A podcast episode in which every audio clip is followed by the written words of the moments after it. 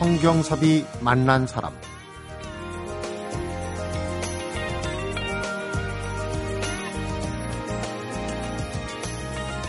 (1911년) 지금으로부터 102년 전에 우리나라에는 총 석 대의 자동차가 있었습니다. 그러니까 불과 100년 사이에 자동차 석 대를 가지고 있는 집이 있을 만큼 놀라운 발전을 한 것이죠. 그래서 이렇게 얘기하는 분이 있습니다. 차를 운전할 줄 알고 차가 고장나면 고칠 수 있다고 해서 문제가 다 해결되는 것은 아니다. 이제는 소유의 시대를 지나서 자동차 문화 시대를 창조하기 위해 노력할 때다. 성경섭이 만난 사람, 오늘은 어제에 이어서 두 번째 시간이죠. 50년 자동차 인생을 고종 캐딜락을 타다로 엮어낸 한국자동차문화연구소의 전영선 소장을 만나봅니다.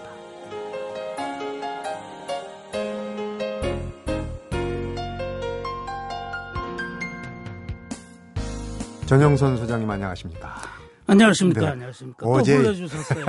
감사합니다. 어제 얘기 참 재밌게 들었는데 감사합니다. 이제 기억나는 게 고종 황제의 첫 차, 지금 이제 어디에 갔는지 모르고, 그 다음에 그 아드님 순종 황제의 차는 지금 있어요? 네, 있습니다. 고궁박물관인가요? 거기 가면 예, 두 있는데. 대가 있죠 지금. 네. 예, 그 이제 한 대는 영국제 1911년에 만든. 네. 예, 1903년에 고종이 타시겠다고 미국서 들어왔다는 건 그 호응에 날아가 버렸고. 네. 그 다음에 실질적으로 고종께서 타시기 위해서 들어온 게 1911년. 그러니까 뭐 1910년 너무 잘 아시지 않습니까? 한해. 네. 그 뭐 얘기도 하기 싫은 거. 그런데 이제 당시 초대 총독인 데라우지가 자기도 자동차를 좀 타고 싶은 거예요. 그건 아무리 자기들이 점령한 한국이지만 한국 임금님을 또 도외시할 수가 없어서. 네. 왕실 비서실에다가 여보시오. 우리 총독께서 차를 타려고 그러는데 임금님도 같이 한번 이용해 사서 태워드립시다. 뭐 이렇게 해서 이리저리 해가지고 두 대를 1911년에 영국에서 부탁을 해가서 들어왔어요. 한 대는 다임밀러라는 거.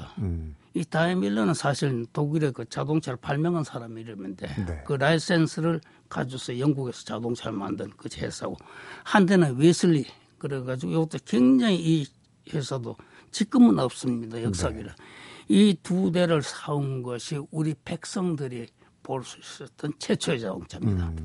그 다음에 1915년에 마지막 이제 임금님이시죠. 마지막 임금님 그냥 걸어다니는 말. 네. 타고 다녔어요. 이렇게 할 수 있겠느냐. 그래가지고 미국에서 캐딜락을 하나 들여왔습니다. 참 그동안의 일제 강점기 시대 모든 풍상을 겪고도 한두 초기에나 저기 궁궐 구석에 처박혀 있다가 거기 뭐 집도 덮어놓고 했다가. 네. 그래서 2005년 제가 그 1995년에 당시 문화재 관리국으로 됐었죠. 네. 지금 문화관리청이 됐고. 관리국 때 95년에 이 두 차를 갖다 너무 오래돼서 다시 이제 재현하기 위해서 제가 이제 그 불러서 뭐 자문위원 비슷하게 갔는데, 그때의 그 다임밀러 차 만든 영국의 노기술자 두 사람이 와서 보고. 네. 놀라서 막 얼마 춤을 췄다고 그럽니다. 그 차가 영국에 한 대 있고 한 대밖에 없는 줄 알았는데 한국에 와서 보니까 딱 한 대 있더라고요. 이 보물을 당신들 왜 이렇게 푸대죠? 그게 전화위복이에요. 그걸. 그렇죠. 타고 다니고 어디로 없어졌으면 그런데 그냥 처박아 놔가지고 그게 보존이 됐군요. 이 참 저도 수시로 그 정부의 친구들하고 그럽니다. 우리 자동차 세계 이제 5위 아니냐. 네. 그러면 후대에 물려줄 수 뭐가 있어야 될 거 아니냐. 탐한 것만 아니지 않느냐. 네. 세계 자동차 5위에 뭘 후대에 물려줄 것이냐. 그러면 자동차라도 역사적인 걸 갖다가 좀 선택해가지고. 네. 우리 유물로 남기자. 몇 분 얘기했는데 마침 2007년에 문화재청에서 연락이 왔었어요. 네. 아, 이번에 처음으로 유사 이래로 처음으로 자동차를 역사적인 자동차를 좀 선택해가지고 문화재로 등재를 하고 싶습니다. 좀 도와주십시오. 그래서 속으로 이제 정신 좀 차렸구나. 언제 정신 차리나 했더니 그래가지고 한 7개월 동안 전국을 돌아다니면서 첫째는 그 문화재청에서 역사적인 임금님이나 대통령이 타시던 차. 네. 그다음에 우리 자동차 산업을 갖다 밑바탕이 되었던 큰 모범되는 차. 네. 이렇게 두 가지 근에 이슈해가지고 한 30대를 제가 발굴을 했어요. 그러면 예. 발굴하는 과정에서 또 그 전에 사료하고 해보면은 고관대작이나 황제 뭐 용으로 타던 거 말고 예. 민간의 이제 차들이 예. 민간용으로 시승되기 시작한 그런 부분의 얘기도 이제 조금 궁금해요. 예, 그래서 찾아보니까 일제강점기 시대 우리가 1950년 이전에 전쟁 이전에 타던 차는 거의 없어졌고요. 네. 트럭이나 트럭도 뭐 거의 없어지고 이제 그 중에서 차이가 찾은 게 30년대 후반기에 우리나라 서울에서 쓰던 소방차를 한 대 발견을 했었어요. 네. 포도에서 만든 그게 참 오래돼가지고 근데 그런 거 해가지고 30대 중에서 문화재 위원, 선정위원 6대를 딱 선정을 했어요. 그중에서 3대는 대통령 차고 뭐 이승만 대통령, 네. 박정희 대통령 타던 차 그다음에 3대가 우리 민간 타던 퍼블리카 아시나 모르겠어요. 퍼블리카. 예, 퍼블리카예요. 그것도 이제 일종의 국민차예요. 국민차 우리나라 국민차면서 경차의 일호입니다. 네. 그때 제가 그 신진자동차 있을 때 그 조립한 기억이 납니다만 그거 하고 그 다음에 60년대 초 기아 산업에서 만든 그 미니 세발 트럭 경트럭 미니 세발 트럭 조그만 세발 그 3륜차요. 3륜차 앞에 바퀴 하나 달고 바퀴 하나. 예. 그건 넘어질 것 같은데 잘 다녔어요. 서울서 그거 이삿짐 싣고 저 사당동인가 거기서 내거리 휙 돌다가 같이 구부러져가지고 혼쭐 났어요. 넘어지기도 예. 넘어지죠. 너무 잘 넘어져요. 그 차하고 그다음에 그 아까 말씀드린 우리나라 제일 오래된 소방차 네. 세대가 민간인 차로서는 등재가 됐습니다. 네. 대통령차 세대 이것이 이제 제1회 한국 자동차 역사 유물 등재 네. 돼가지고 그런 역사가 됩니다. 예, 제가 살아있는 동안 그걸 또 도와드려서 참. 그 재밌는 기록이 있어요. 그 차들이 일단 들어오면 이제 황제, 고관대작 또 뭐 귀족들, 황족들 이렇게 타지만 돈 있는 사람들로 내려오면 그때도 그런 것 같아요. 뭐 오렌지족 그래가지고 외제차 타고 다니면서 사고 내고 그랬는데 예. 최초의 교통사고 거의 최초의 교통사고가 이게 또 그때로 치면 오렌지족 이완용 예예 예. 이완용 오렌지족 맞습니다. 이완용의 아들들 자식들이니까. 네. 1913년에 이때 이제 고종께서 차를 타고 11년에 타시고 그다음에 13년에 아직 순종도 안 타고 이때 이제 조정의 차가 총독부하고 합쳐서 한 5대 있을 때 네. 이완용 마시다시피 그 친일파로 아주 이름이 날렸지 않습니까? 네. 이제 그런 거 여러 가지를 해가지고 이 어른이 귀족 중에서 정객 중에서 처음으로 자동차를 데려와서 탔는데 네. 또 저희 이완용 씨는 자동차를 잘 안 탔어요. 아들들이 타고 다니는 거예요. 네. 그래서 아들 이항구 그다음에 사위 홍운표 이 두 친구가 짝짝이가 맞아가지고 수시로 아버지 차를 몰고 다니면서 몰지나 운전기사가 있으니까 네. 타고 다니면서 어디를 갔냐 하면 저 기방 아니면 그저 청량리하고 놀러 다닌대. 그래가지고 1913년 6월인가 청량리 밖으로 나가다가 갑자기 튀어드는 7살짜리 애를 갖다 그대로 쳐보다 나와요. 네. 그 다리가 부러진 거예요. 정모라는 그 지금 저기 저 해화동 쪽에 네. 그쪽에 옛날엔 그 논이 많았어요. 거기 살던 사람인데 아이 아버지가 정씨인데 네. 이게 최초의 대인 사고예요. 우리나라 최초의 자동차 사고. 기록으로는 그렇게. 예, 기록으로는 자 그때 무슨 보험이 있습니까? 경찰 무슨 법규가 있습니까? 잘못 따지기도 힘들고. 예, 거기다가 이완용 그러면 나는 새도 떨어뜨리는 양반인데. 네. 누가 감히 무슨 항의를 하겠어요. 그래가지고 우중무중 하고 마른 겁니다. 이래서 뭐 결국 그 농부 불쌍한 사람은 손해를 본 거죠. 네. 이게 이제 자동차는 등장하면서 아까 말씀한 대로 이 오렌지족들이 타고 다니면서 사고 내는 거. 네. 최근에 뭐 또 돈 많으니까 뭐 약간 폭주족도 나오는데 조심하셔야죠. 네. 요즘 뭐 돈 한 푼 못 버는 애들한테 외제차 그냥 척척 몇 천만 원 또 억대. 예전에도 그런 게 있었군요. 그러니까 예, 그 역사가 깁니다. 그런 역사는 필요가 없는데 차가 귀하다 보면은 예. 운전면허를 따기도 힘들고 우선 그 운전 전문적으로 운전하는 사람들이 예전엔 지금은 뭐 홀대를 받는다고 다 볼멘 소리를 하는데 예전엔 대단히 우대를 받았다고 그러죠. 예, 뭐 조금 더 건너뛰어가지고 사실은 우리 운전기사님 지금 운전면허 소지자가 2,000만이 넘죠. 네, 네, 대단합니다. 그런데 우리 운전기사님 잘 들어보십시오. 10년대부터 20년대 말까지 최고 대접을 받았어요. 1910년대, 예, 20년대. 그때 당시에 우선 글을 알아야 운전면허를 따니까 그때 뭐 우리나라 문맹률이 한 60% 70%가 되니까인데 네. 거기다 그 어려운 기계를 탁 몰고 다니고 그리고 당시에 영업용 기사든 자가용 기사든 큰 나비 넥타이 메고 정장하고 예, 정장하고 다 제가 쓰고 있는 중전무 같은 거 딱 쓰고 다 이렇게 어느 20년대 중반 이전만 해도 자동차 당시에 지금 철판 지붕에다가 유리가 달려있지 않습니까? 네. 그때는 오픈카였어요, 대부분. 그 여름 되면 오픈 차막 뒤에 제껴놓고 네. 종로에 막 기생 탁 태워가지고 스카프 탁 날리면서 운전하고 막 멋쟁이 아닙니까? 그래서 운전기사 사익감 1, 2등 항상 후보가 돼 있었어요. 그런데 1915년에 우리나라 최초로 자동차 법이 등장을 합니다. 자꾸 네. 사고가 생기니까. 네.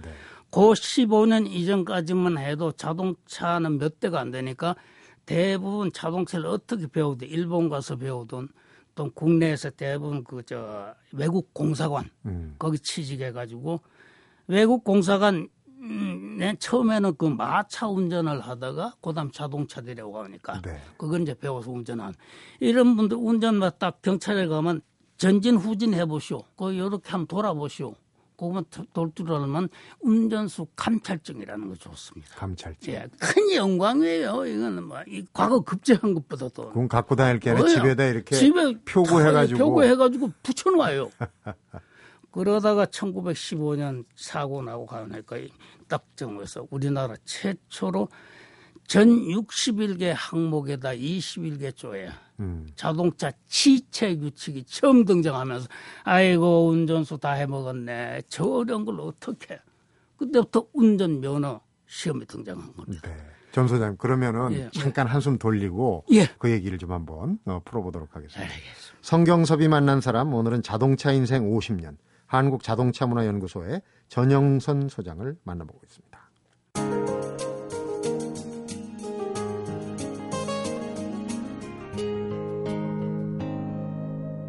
성경섭이 만난 사람. 최초의 교통사고, 대인사고는 이완용의 아들이 냈다. 그 얘기는 예. 이제 좀 전에 했는데 좀 더 거슬러 올라가서 차들이 늘어나고 길은 또 그만큼 잘 정비가 안 되고 하다 보면 이제 사고가 날 수밖에 없는데 우리가 얼마 전에 그 좌측 통행으로 사람은 좌측 통행으로 배웠는데 예. 우측 통행으로 바꿔서 한때 혼선이 있어. 지금 조금 정리가 됐는데 예, 혼선이 있어요. 원래 시작은 우측 통행이었는데 예. 그게 이제 그 일제 강점기에 예. 자기들 편리대로 자기들 개념대로 이제 좌측 통행으로 갔다 그런 얘기를 들었어요. 사실은 우리나라의 그 통행법이 처음 생긴 게 1906년입니다. 네. 1906년 그때는 자동차 뭐 없으니까 네. 없으니까 이제 외국의 그 기술자나 또 외국의 그 공사 서울에 주로 모이지 않습니까? 네. 이게 서울 보니까 뭐 엉망이에요. 뭐 강아지, 자전거, 뭐 마차, 인력, 그 가만 막 섞여 다니는데 이런저런 사고 나니까 거기다가 오물을 막 집 던지고 하니까 그래서 이 서울에 있던 외국 공사가 연판장으로 조정에다 건의를 한 겁니다. 이래서 도저히 못 다니겠으니까 도로라도 좀 정리를 해 주시오. 이래서 1906년에 처음으로 등장한 게 사람은 우측으로, 그다음에 제반 차만은 좌측으로 하시오. 그 차마라는 게 말하면 마차 가마 이런 달구지, 것들, 그다음 자전거, 네. 그다음 인력거 이렇게 해서 이제 처음으로 법을 생겼는데 이게 잘 안 지켜졌어요. 그러다가 의지무의하다가 이제 1920년 15년에 처음 최초의 자동차 법이 등장하면서 구체적으로 네. 나옵니다. 그죠?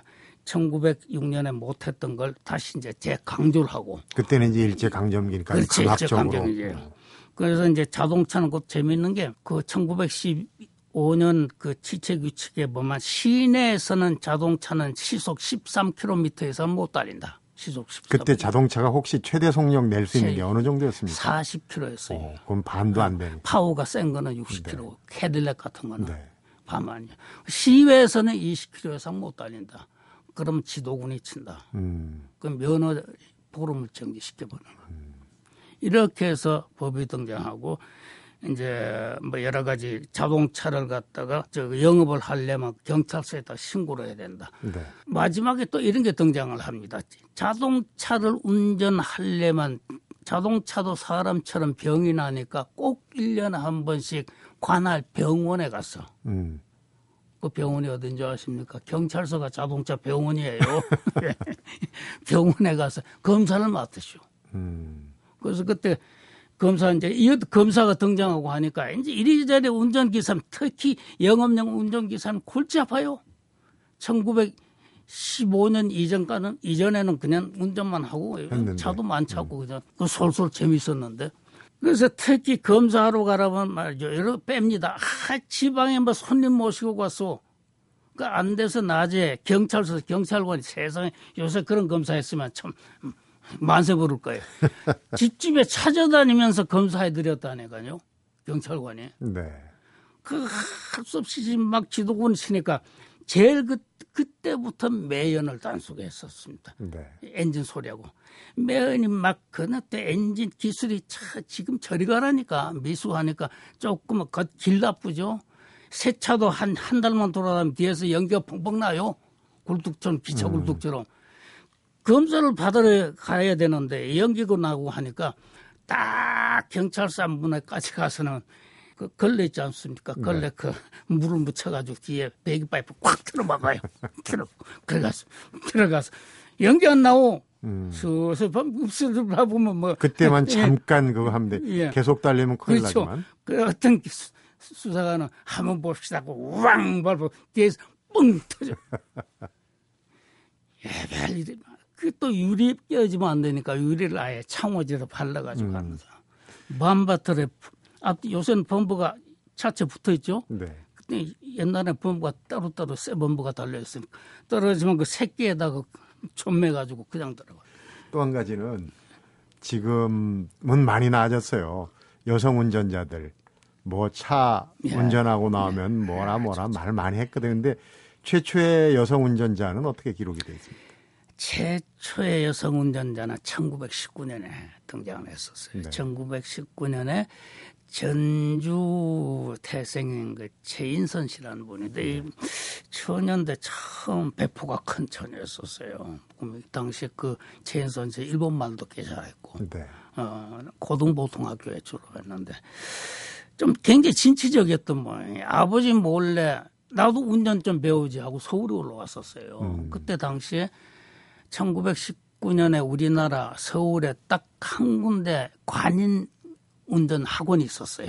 경성 자동차 강습소라고 사실 이게 본사는 도쿄에 있는데 네. 서울 지수를 해놓고 1916년에 서울에 와서 이제 오픈해가지고 그러면서 2대 3회체 학생을 모집할 때 최인선이라는 여자 학생이 들어오니까 유일한 홍일점이겠죠. 막 신문에서 야단난 거예요.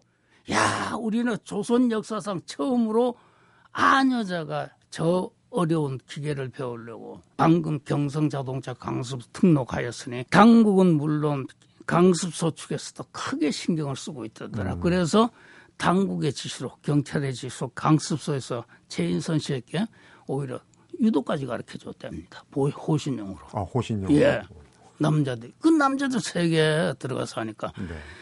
그런데 딱 4개월 감수하고 나서 당시 그 운전 면허장이 이 용산에 지금 저 육군 본부 자리 있죠. 네. 그 용산 영병장 옛날에 거기서 딱 단번에 합격을 해버렸어요. 합격을 하는데 19년만 해도 1919년에 서울에 택시업체가 8군데 있었는데 사장님이 서로 모셔가려고 그 문에 딱 스탠드바이고. 아버지가 어떻게 알고 딱 나타나고 어디 집안 망하게 여자가 말이요, 응? 안 돼! 끌려 내려갔죠. 아 그러면은 모터웨이 하려면 초기에 그러지 또 다 해놓고 가르쳐놨는데 아깝게. 그래서 최인선 씨가 우리나라에서는 자동차 운전은 하지 않아도 네. 운전 면허 학원 최초였어. 그다음에 이제 두 번째로 1920년에 문수산 씨라는 분이 있었어요. 원산에 네. 출신인데 이분은 이제 그 새댁이었답니다. 새댁이었는데 30세인데 그래서 원래는 재봉 기사인데 재봉 그 기술자인데 자동차 운전을 배우고 싶었어요. 역시 서울에 그 최인선 씨가 하던 거기서 이제 졸업하고 네. 졸업해가지고 원산에 가서 택시 기사로 한 7개월 동안 운전을 했다고 그래요. 그리고 결국 그 문사도 집 반대로 들어갔다. 네. 그래서 이제 이 두 분이 우리나라에서 이제 세 번째 이제 27년에 우리나라 최초의 이정옥 씨라고 서울 태생인데 우리는 최초의 여자 택시회사 사장이 또 등장해요. 택시 회사를 회사 신문노예 대양 택시라고 해가지고 이분이 그 참 친치적이에요. 아버지가 통역관인데 어릴 때 초등학교 때 하와이에 따라가가지고 거기서 초등학교하고 나와가지고 여기서 이제 결혼을 그 뭐 판사 아들하고 결혼을 했는데 그 남편이 당시 신문사 기자였었어요. 네. 그래가지고 이 집에 있으니까 안 되겠다 해서 자동차를 배웠는데 이분이 또 단번에 또 영선 영병제에서 그 운전면허를 때가 대단했었어요. 그런데 네. 역시 이정옥 씨도 시댁에서 극구 반대하는 바람에 한 1년 집에 있는데 일본 자동차 판매상에 사설 꼬셔가지고 유혹을 해서 네. 옥상 내가 1,000원을 갖다가 빌려줄 테니까 한 1,000원만 가지고 오시오. 그럼 환불해 해주겠어. 이래가지고 두 대를 가지고 나와서 대양 택시 차렸어. 택시사 여사장 되고. 그러니까 택시에서 여사장 되니까 신문이 가만둡니까? 막 대서특필하고. 전화가 불이 나요. 그리고 6개월 만에 자동차 두 대를 딱 활로 다 갚았다. 다 갚고. 네, 활로 준 판매상 그 일본 사람이 호랑이 가지고 선물로 줬다는. 그래서 이분은 이정옥 씨는 10년 무사고 해가지고 1937년에 딱 은퇴를 할 때 총독부에서 우리나라 최초의 여자 모범상 운전사 상까지 받았어요. 네, 지금 방송 들으시는 여성 운전자들 자부심 가지고 네. 됩니다. 네. 이런저런 얘기들 참 걸어다니는 박물관이신데 우리 전영선 소장이 안 계신다면 우리 자동차 역사를 어떻게 논할지 걱정이 되네요. 어제 오늘 이틀 동안 재미난 말씀을 많이 들었는데 마지막에는 아무래도 우리 자동차 문화에 대해서 좀 얘기해야 되지 않을까 하는 생각이 들어요. 잠시 후에 자동차 문화 얘기를 한번 해보겠습니다. 성경섭이 만난 사람, 오늘은 자동차 인생 50년 한국자동차문화연구소의 전영선 소장을 만나보고 있습니다.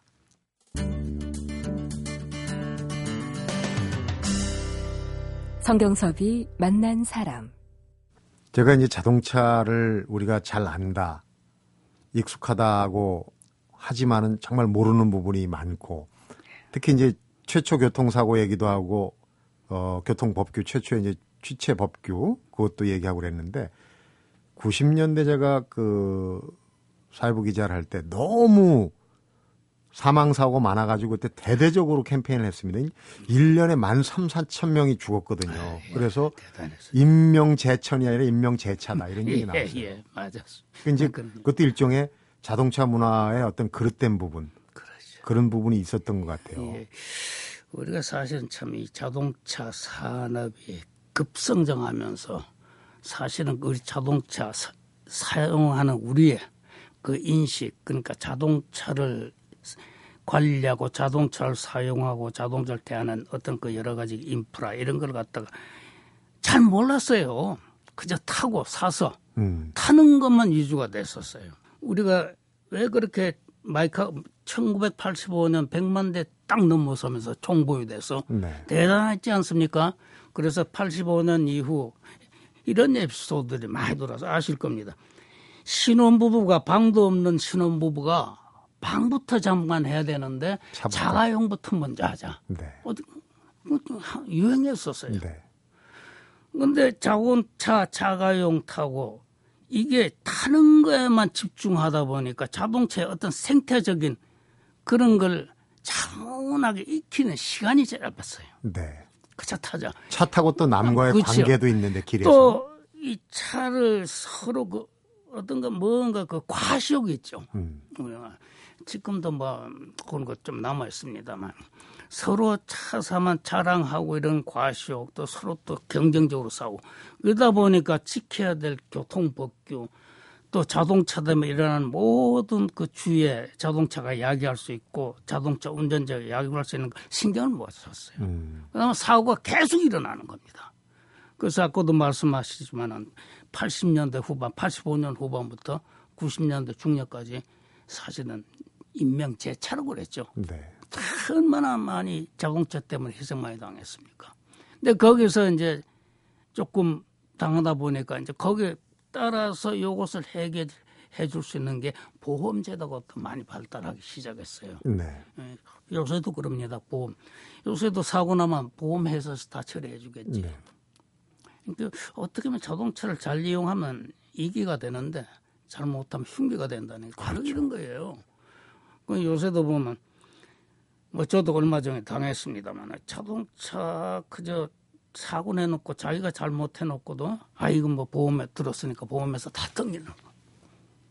그러니까 한때는 80년대 후반 90년 초까지는 사고 조금 나면 길에서 막아놓고 싸움 막이 목소리 큰 사람이 이긴다고. 목소리 큰 사람이 이기는 거 아닙니까? 제일 먼저 나오는 게 너 몇 살이냐. 예, 그래서 내가 그 당시에 어떤 라디오 방송할 때는 저기 카이로에 가면 그 사고를 앞뒤 조그만 사고를 내도 그 참 싸움하는 게 아니라 신을 갖다 대고 신이 당신을 도와주셨습니다 하고 서로 신을 핑계 삼아서 네. 그런 아량이 좀 있어야 될 거 아니야.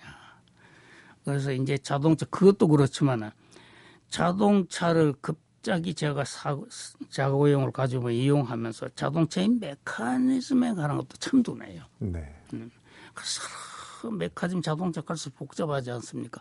그걸 어떻게 해서 활용을 하고 어떻게 관리를 하고보다도 최신 첨단 기능이 자꾸 올려있는 차가 좋은 걸로 하고 네. 그거 한번 고장나버리면 한동안 그 급발진 사고 아시죠? 그렇죠. 급발진과 대형 컴퓨터 정도의 피해예요. 잘 성질을 모르기 때문에. 이런 거. 그래서 아직까지도 우리가 자동차 이 미국이나 유럽 쪽에 보면 자동차 한 대 살 때도 굉장히 내가 얼마큼 타서 10년, 20년 탈 수 있는 자동을 골라서 탈 줄 아는 그런 사고 방식을 가지고 있어요. 네. 역사가 오래되니까. 절대 잘 안 바꿉니다. 자, 저도 뭐 자랑은 아닙니다만 자동차 제가 18년 타고 저 박물관에 기증을 했습니다. 가까워서. 네. 네. 그래서 외국사는 잘 화산 자동차 아니고 자기 능력에 맞고 자기 그 생활에 맞는 자동차를 가지고 일요일만 되면 그 미국이나 유럽 쪽 가면 가정에 꼭 그 가레지가 있죠. 네, 차고가 있어요. 예, 차고 딱 들어가면 별 장비 다 있어요. 이만하고. 그럼 애들 일요일날 데리고 나와서 야 우리 같이 뭐 고치자. 이게 교육입니다. 아이들 세차시키고 같이 갈아놓고. 그럼 우리는 우리 애들 또 한동안 저 꼬마들 자동차 몰고 나와 사고도 많이 냈지 않습니까? 네. 아무데나 키에 올려놓고 애들 저 또 이런 얘기를 종종 합니다. 애가 깐단쟁이 한 두 살만 되면 장난감 좋아하죠. 네. 그럼 우리 부모도 외국도 마찬가지입니다. 사내 아이들은 자동차라고 없으면 장난감 많이 사줘요. 네. 그러면 미국이나 유럽 부모는 위에 책상 위에다 자동차 장난감 가지고 놀다가 떨어뜨리지 않습니까? 그러면 부모가 엄마가 떨어뜨린 장난감 거기 꿇어 앉아서 울어요. 아프다고. 그럼 왜 엄마 울어? 자동차 떨어졌으니까 아픈 거 아니냐. 아야야 이러지만 우리 한국 부모는 다는 그렇겠지만 떨어지면 잘한 손뼉질. 이런 게 이제 하나의 자동차의 문화. 를 어떻게 성식해요? 어릴 때부터. 예, 어릴 때부터. 그걸 가르쳐요. 그 역사 의식이라는 거 저도 그럽니다. 참 요새도 우리 역사가 굉장히 초등학교부터 약하다고 그러는데 이 자동차도 역사거든요. 네. 그래서 제가 조금 지난번에 말씀드린 우리나라 왜 정부에서 우리 자동차 세계 5위인데 후대 유물을 남겨줄까 하는 박물관 하나도 못 만드냐. 네. 이런 게 하나의 자동차 문화. 그럼 자동차를 후에 남겨주고 우리가 앞으로 후대들이 어떻게 자동차 만들고 자동차를 이용하고 자동차 문화를 형성할 것인가 하는. 참 일 많아요, 일거리가. 네, 그렇군요. 마무리는 숙연해집니다. 참 재미나게 얘기 듣고 의미 있는 얘기까지도 마무리됐습니다. 모쪼록 우리 자동차 문화 이제 100년이 넘었는데 또 우리가 그 산업에 우리 이제 지금 고속성장 오늘의 대한민국의 경제력의 원동력이 이제 전기하고 자동차 아닙니까? 그렇습니다. 자동차 문화 또 자동차에 대한 그런 여러 가지 생각들을 좀 다시 정리해 볼 때가 아닌가 오늘 말씀 들으면서 그런 생각을 했습니다. 어제 오늘 이틀에 걸쳐서 우리 자동차 역사, 문화 또 앞으로 해야 할 바 아주 재미있게 의미 있게 잘 들었습니다. 예, 고맙습니다. 감사합니다. 여러분 안전운전 하십시오. 성경섭이 만난 사람 어제 오늘에 걸쳐서 50년 자동차 인생 고종 캐딜락을 타다의 저자죠. 한국자동차문화연구소의 전영선 소장을 만나봤습니다.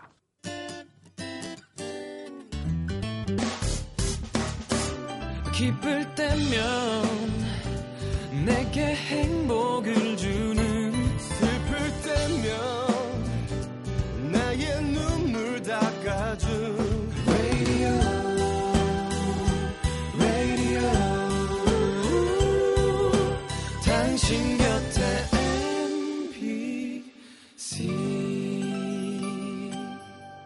MBC 라디오는 미니와 푹 튜닝 어플리케이션을 통해 모든 스마트 기기와 PC에서 청취가 가능하며 팟캐스트로 다시 들으실 수도 있습니다.